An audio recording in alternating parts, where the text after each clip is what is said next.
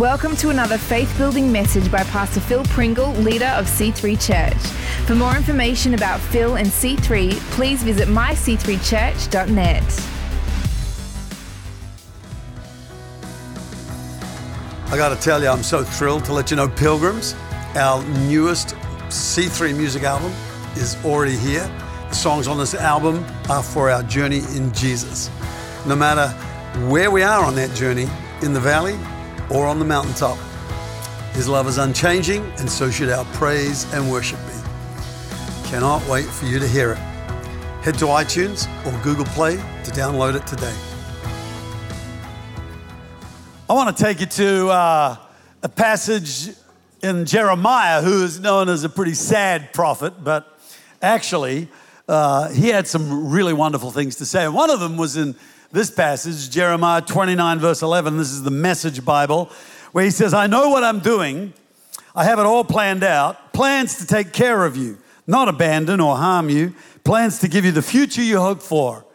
What a beautiful thing that is, especially for mothers here today. As I was thinking about mums, I thought, what would probably be one of the greatest needs or, or aspirations mums have? And that is I think one of the greatest needs is how can I live a less stressful life? How can I be less anxious? Well, it's obvious. You buy this book by Phil Pringle called Peace. Amen.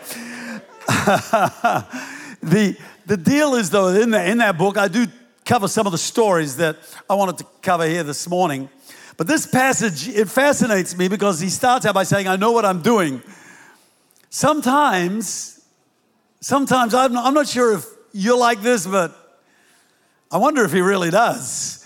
Because there are things that are going on down here that I'm look, I'm, I'm saying, Lord, do, do, you, do you realize that it's now been five years and this is still going on? And, and yet, in the face of this, you're saying, I know what I'm doing.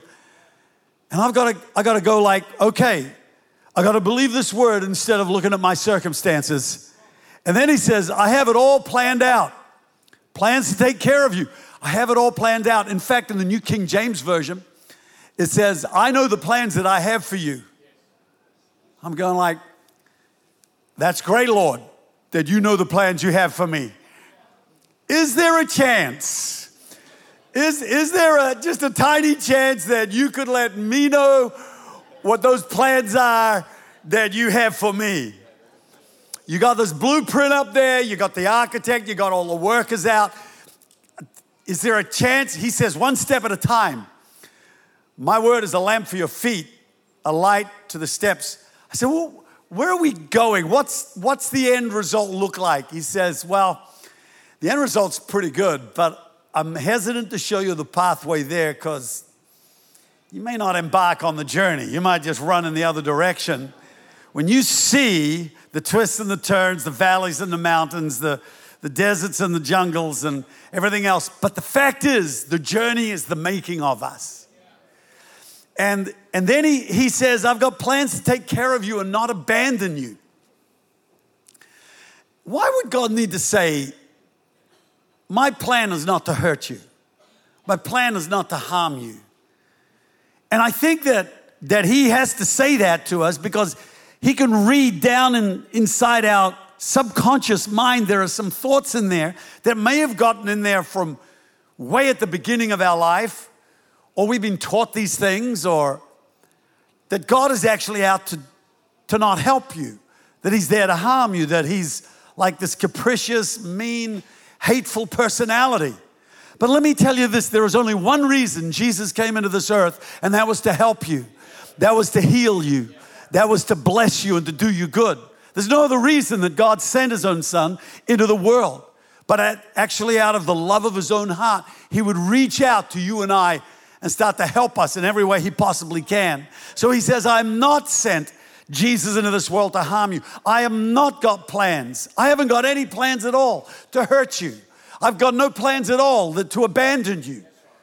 I don't know about you. When I when I hear the GPS person, whether it's a girl or a guy on that map I'm driving, and they say turn right, I say, oh, I know a better way. And I go left, right? It's, it's not me who got abandoned. I abandoned the GPS girl.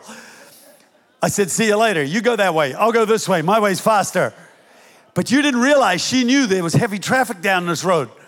And then you're stuck on this road saying, man, and, and she's saying, do a U turn, do a U turn. So you think, okay, I'll do a U turn. You go off. And how long does it take us to learn? It, it's, it's like the next time you still think, no, I know, I know a quicker way. And you get, you get bamboozled every time. There comes a point where, honestly, you just need to surrender to the GPS lady and say, I surrender all. I surrender all. Come to Jesus and say, okay, Lord, I'm going to trust your plan more than my plan. And not just the destination of where, where you actually want us to get to. I'm going to trust that the pathway you got me on is going to be the pathway that is the best way to go. Now, that takes me to this passage in Romans 8 28, where it says, And we know that all things work together for good to those who love God. Now, I, I realize that sometimes you've claimed the scripture, but you're not allowed to because this is my scripture. Actually, it's available to anybody in the world. But it says, We know that all things work together for good to those who love God. You know, uh, mums, those things you've got in your house called children, all things work together for good eventually. And the oldest thing you've got in the house, that oldest child you have, your husband, all things, all, all these things are working together for good. It's to those who love God. And the fact is, you love God. You might wonder about whether you do or not, but you're in the house of God here this morning. You love it.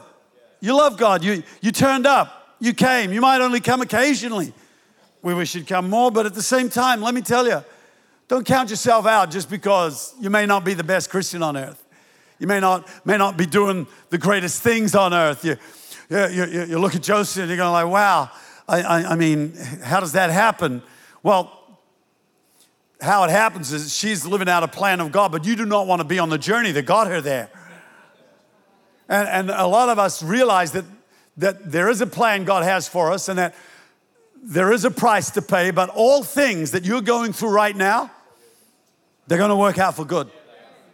There's not one thing in your life that is happening that's going to ultimately harm you. Even the things that are designed to hurt you and to harm you are going to work out for good. God twists them and turns them and makes them work together for good for you. And I'm going to take you through a few stories with mums in the Bible that that actually happened to. But the reason this is my scripture, and I use it so often, is because I find every day of my life, I do not wake up thinking, wow, it's a great day, things are going to go well, it's a blessed day, I'm a great man, things are awesome. I never wake up like that. I don't know about you. I, I think there must be all these demons hanging around the bed. As soon as I wake up, everything's going to go bad today. You're a really useless, hopeless person today. It's never going to work for you. Look at you, you ugly thing. How could anything good happen to you? I can hear them all cackling around. I got to get up and switch my faith on and say, hey, all things do work together for good to those who love God. I am going to make it today.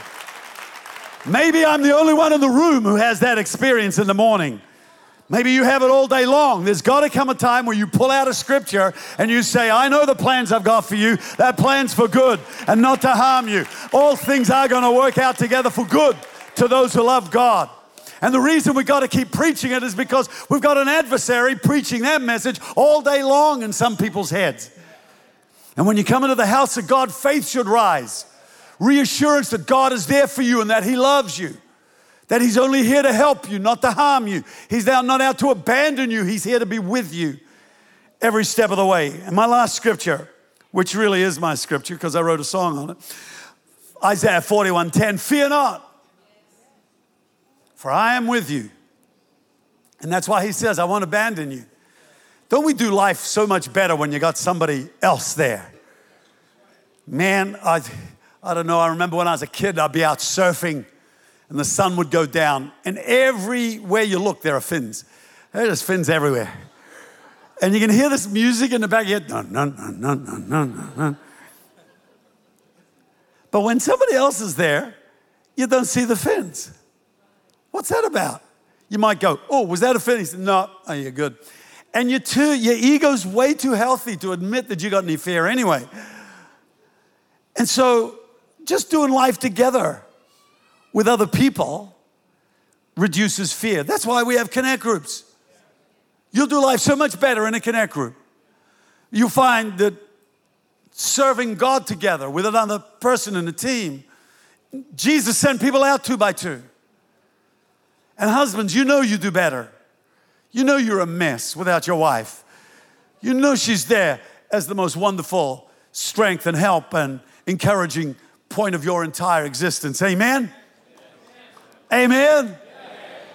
I want it louder. Amen. Ladies, we salute you today for all the things you put up with, and yet you stay strong, encouraging and loving.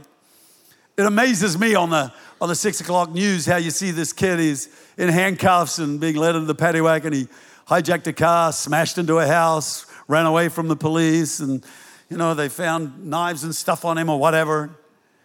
And there's his mother. Oh, he's really a good boy. There's nothing wrong with him. He's, he's, he's got a good heart. Mothers are blind, and so is God. God can't see bad in you. He, he forgives you, He justifies you. I mean, you know, yeah, that's the truth of it. The, the deal is, you know, when I know when when when somebody else's kids do something wrong, they're criminals. When my kids do something wrong, ah, oh, good for them. You know, like, yeah, whatever. They'll get through it. They're on top. Everybody else has problems. My kids just have situations. And uh, God, God has a ridiculously extravagant love for you.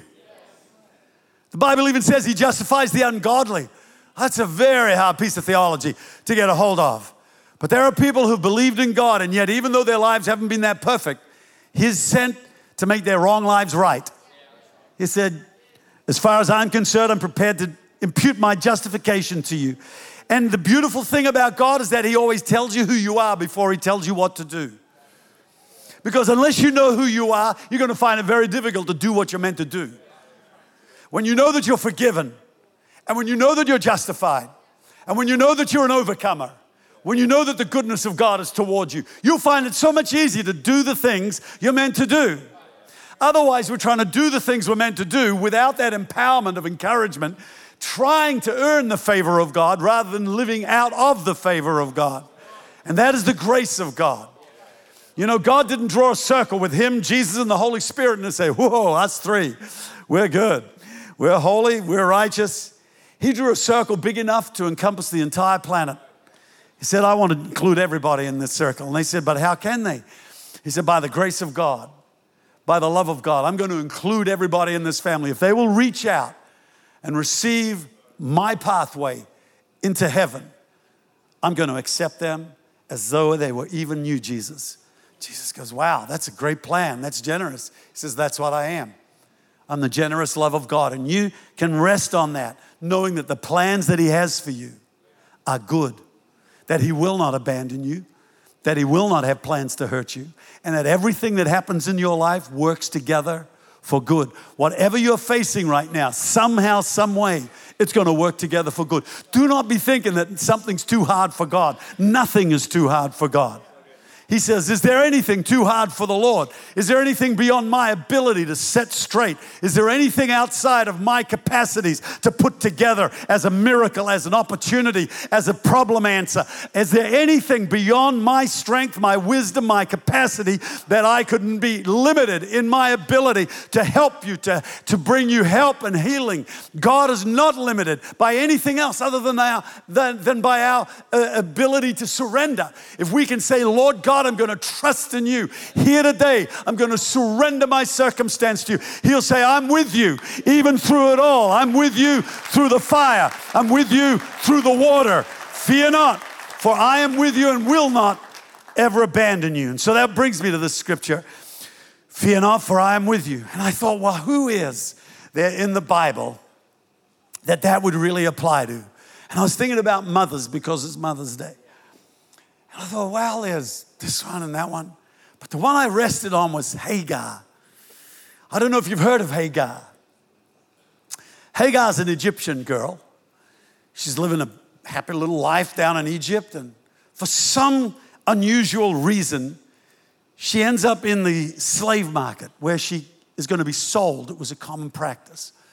Abraham and Sarah, parents of the Israelite nation, they see her and purchase her. And Sarah has her in her house as her maidservant. However, Hagar's job description gets expanded quite big so that she's now going to be the surrogate mother of Abraham's and Sarah's child. And so Ishmael is conceived. As soon as Ishmael is conceived, she starts gloating over Sarah because Sarah is barren. She can't have children. Abraham's husband of Sarah. He's the husband of Sarah. So he, she's can't have children. She's devised this plan. Let's have children by Hagar, my maidservant. So Hagar is trying to be pregnant and be the surrogate mother to Abraham of his child, and hopefully it's all going to work out. It's a difficult, complicated, dysfunctional family situation, a really horrible circumstance because Hagar can't cope with this victory. She, she's gloating. And so Sarah despises her so much, she kicks her out. While she's out in the desert, wandering around as this pregnant woman, trying to reconcile how she's going to live her life, God meets her. And he says, Where are you going and where have you come from? Which is a pretty good question for any one of us at any time of our life. Where are you going and where are you coming from? What's your motivation and what's your destination? But anyway, Hagar says, Look, I'm having such a bad time in the house that I'm in, in the family that I'm in. They've rejected me, I'm out. And he says, I want you to go back. He says, Go back into that difficult circumstance. He says, Go back and I will be with you. Being a Christian doesn't inoculate us against difficult circumstances but it helps us through them. Because in them, we can have the complete and utter assurance that God is with us. When, when the Lord spoke that scripture through Jeremiah, I know the plans I have for you, plans for good and not evil. Jeremiah was replying to another prophet called Hananiah, who was prophesying that they'd be out of Babylon in two years' time. Jeremiah didn't have that kind of news for them. He said, No, no, no, it's going to be a little longer than that. It's going to be like 70 years. But while you're here, let me tell you, I'm not going to abandon you. While you're in this foreign land, though, I'm not going to be a foreigner to you. I'm going to be close to you in this difficult circumstance. So I want you to build houses, plant vineyards, enjoy life, because I'm going to bless you, even though you're not in the most perfect of circumstances. The plans I have for you are good and not evil. Even though your circumstances look like I've forgotten you. I've abandoned you. I'm telling you, I haven't abandoned you. I've put you in this circumstance. Even though the surrounding environment is difficult to live in, in this environment, I'm going to bless you because the plans I have for you are good, not evil, and I will not abandon you, says the Lord. Amen. Fear not, Hagar. You can go back into that circumstance and you're going to be all right. Leaving it is not going to solve the issue. Going back into it is actually going to help you. Eventually, she had the child. As the child grew, they, it, it happened again. Deep level rejection. Abraham and Sarah kicked this girl out with her 13 year old child, Ishmael. They're wandering in the desert. They'd given her some provisions. The provisions ran out. She's sitting down and she's crying out to God, Dear God, is there any way that you can help me? Is there anything you can do? I'm just going to put the child over there 100 yards away from me. I don't want to see him die. She was that desperate, that depressed. And then God came to her and said, Look over there, there's a well. She opened her eyes and she saw a well. The well was there all the time. But her depression stopped her from seeing an opportunity right in front of her eyes. Her depression stopped her seeing salvation was right there within arm's reach. Her depression stopped her seeing that God is good and that He hadn't abandoned her. So when God did come through to her, He showed her the place where she could get refreshed, where she could find water, where she could find new life. She went over to the water, and now out of that we got nations, many nations from that one child. Because God did not abandon a mother in her deepest level of rejection, in her deepest moment of trial. And I'm so glad for what Josie's doing on the northern beaches because the divorce rate is only rising right around, around this nation. And even though we might preach positive sermons, inspirational sermons, I want to tell you the fact is they're useless unless they land in reality. Hearing nice, inspirational things and aspirational things are useless. And the church is useless unless we land in people's real lives. And we're trying to do that every day of our lives. The second part of fear not is be not dismayed, for I am your God. Oh, and I'm thinking, wow, who got dismayed in the Bible? Who got disappointed? And I'm thinking hard about all the mums who could have got disappointed. Well, I landed on a girl called Naomi. Her husband, Elkanah, just have to listen real quick now. Put all your devices down if you're doing emails or anything else, just drop it. Listen because this is complicated. Well, for a couple of seconds. Here's, here's Naomi, her husband Elkanah takes, Elimelech, I'm sorry, takes them off to a land called Moab, and their two sons, Chilion and Mahlon, go with them. One means pining, the other means sickness. Great names to give your kids. They go off to the land of Moab. The two boys marry two Moabite girls. Then the father dies. Then the two sons die. Not a happy life. Be not dismayed. Yeah, right, God. You're, you're telling me don't be disappointed. My, my husband has led me into this land of death, away from the house of bread and praise, Bethlehem, Judah. He took us out of church. We're down here in this hopeless place. We're all dying for goodness sake. And I got these two Moabite daughters in law. What am I going to do? And then she thought, I'll get back to church. She heard that they were having a 6 p.m. Living Word Bible study. I'm gonna get down to the house of bread and praise. Amen. She heard that they were singing songs off the Pilgrims album on Sunday morning. That, that she said, I'm getting out of this land of death. I'm going back. See you girls? One of the girls said, Woo, not, not me. I'm coming with you. Her name was Orpah. And so they decide they're on their way back.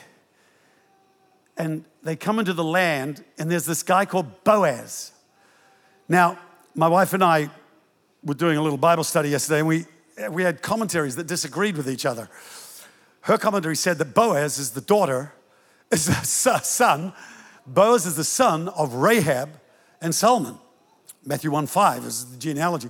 So I said, Well, my commentary says they'd have to be 150 years old to, to be that. So we both decided they're 150 years old and they're the parents. Amen. So, so Boaz is the child of Rahab, who was, remember, in Jericho. And now he wants to marry Ruth, the Moabitess who's come out of the land of Moab. Two non Israelite people brought together in the strangest of circumstances, even though they've lost husbands, sons, they've found disaster happening in around their world. God started working all things together for good as soon as they reignited that love for God. She said, I'm getting back to where I belong. And that's who you are today. You're the person who belongs in connection with God, in connection with Jesus. Quickly, let me, let me just go through these last two phrases of the scripture. I will strengthen you. When Jesus met a woman who'd been losing blood for 12 years, he put his hand on her, she was healed. She immediately got strengthened. Then he said, Yes, I will help you. Mary, And the Holy Spirit, as soon as I see the word help, I think Holy Spirit, because He's the helper. He will come to you and He will help you, empower you with strength. And then the last one, I will uphold you with my righteous right hand. That means to make you walk upright, to make you straighten up. There's a story in the Bible where Jesus comes into church and there's a woman there who's bowed over. She's been like it for 18 years. She can't straighten up, she just can't get out of that position. There are a lot of things that make us feel inferior in life, that bow us down, that put us over. Sometimes even religion has done that. But when Christ comes into your life, he said to this woman, Woman, you are loosed. And she stood up straight away. One encounter with Christ, and she could hold her head high. One encounter with Christ, and she no longer felt inferior. One encounter with Christ, she no longer felt abused, forgotten, and marginalized. Here today, I want you to know that when Jesus Christ comes into anybody's life, we will find ourselves standing upright. You will find yourself no longer feeling inferior, not that you're going to feel superior, but you'll feel better than you did before about being who you are. Once God accepts you, it's so much easier to accept yourself and to walk with yourself. Hey everyone, what a joy it is to bring the Word of God to so many people all around the world every week. And I just love technology for that reason that we're able to broadcast through television, through podcasts, through social media, and to bring Jesus into people's worlds in all kinds of ways. Obviously, there are costs to that. There are uh, expenses in reaching out and accomplishing this preaching of the gospel. And in the book of Romans, Paul says, How shall I go unless somebody send them? And he's talking about the beautifulness of, of the preaching of the gospel, how it brings peace and joy into people's worlds. And so, the people who are sending us into other people's worlds is you and the people of our congregations. And I'd love you to join with them and with us as partners, sending the gospel throughout all the world through all these means that God has put in our hands. And as we partner together, I know that there will be thousands of people in heaven for eternity because of our efforts together. God has called us to do this, and we depend on people to send us and support us in taking the gospel to the world. I want to say thank you for standing with us and believing God. I'm praying and asking God to touch you and to bless your seed that you sow so that you'll experience an incredible harvest in your lives in Jesus' name. Amen. Thanks for listening. You can order any of Pastor Phil's resources at philpringle.com or at c3store.com. We are always encouraged to hear the stories of great decisions you have made and the great things God is doing in your life. So if you have a story to share or if you have a prayer request, please email us at podcast at myc3church.net.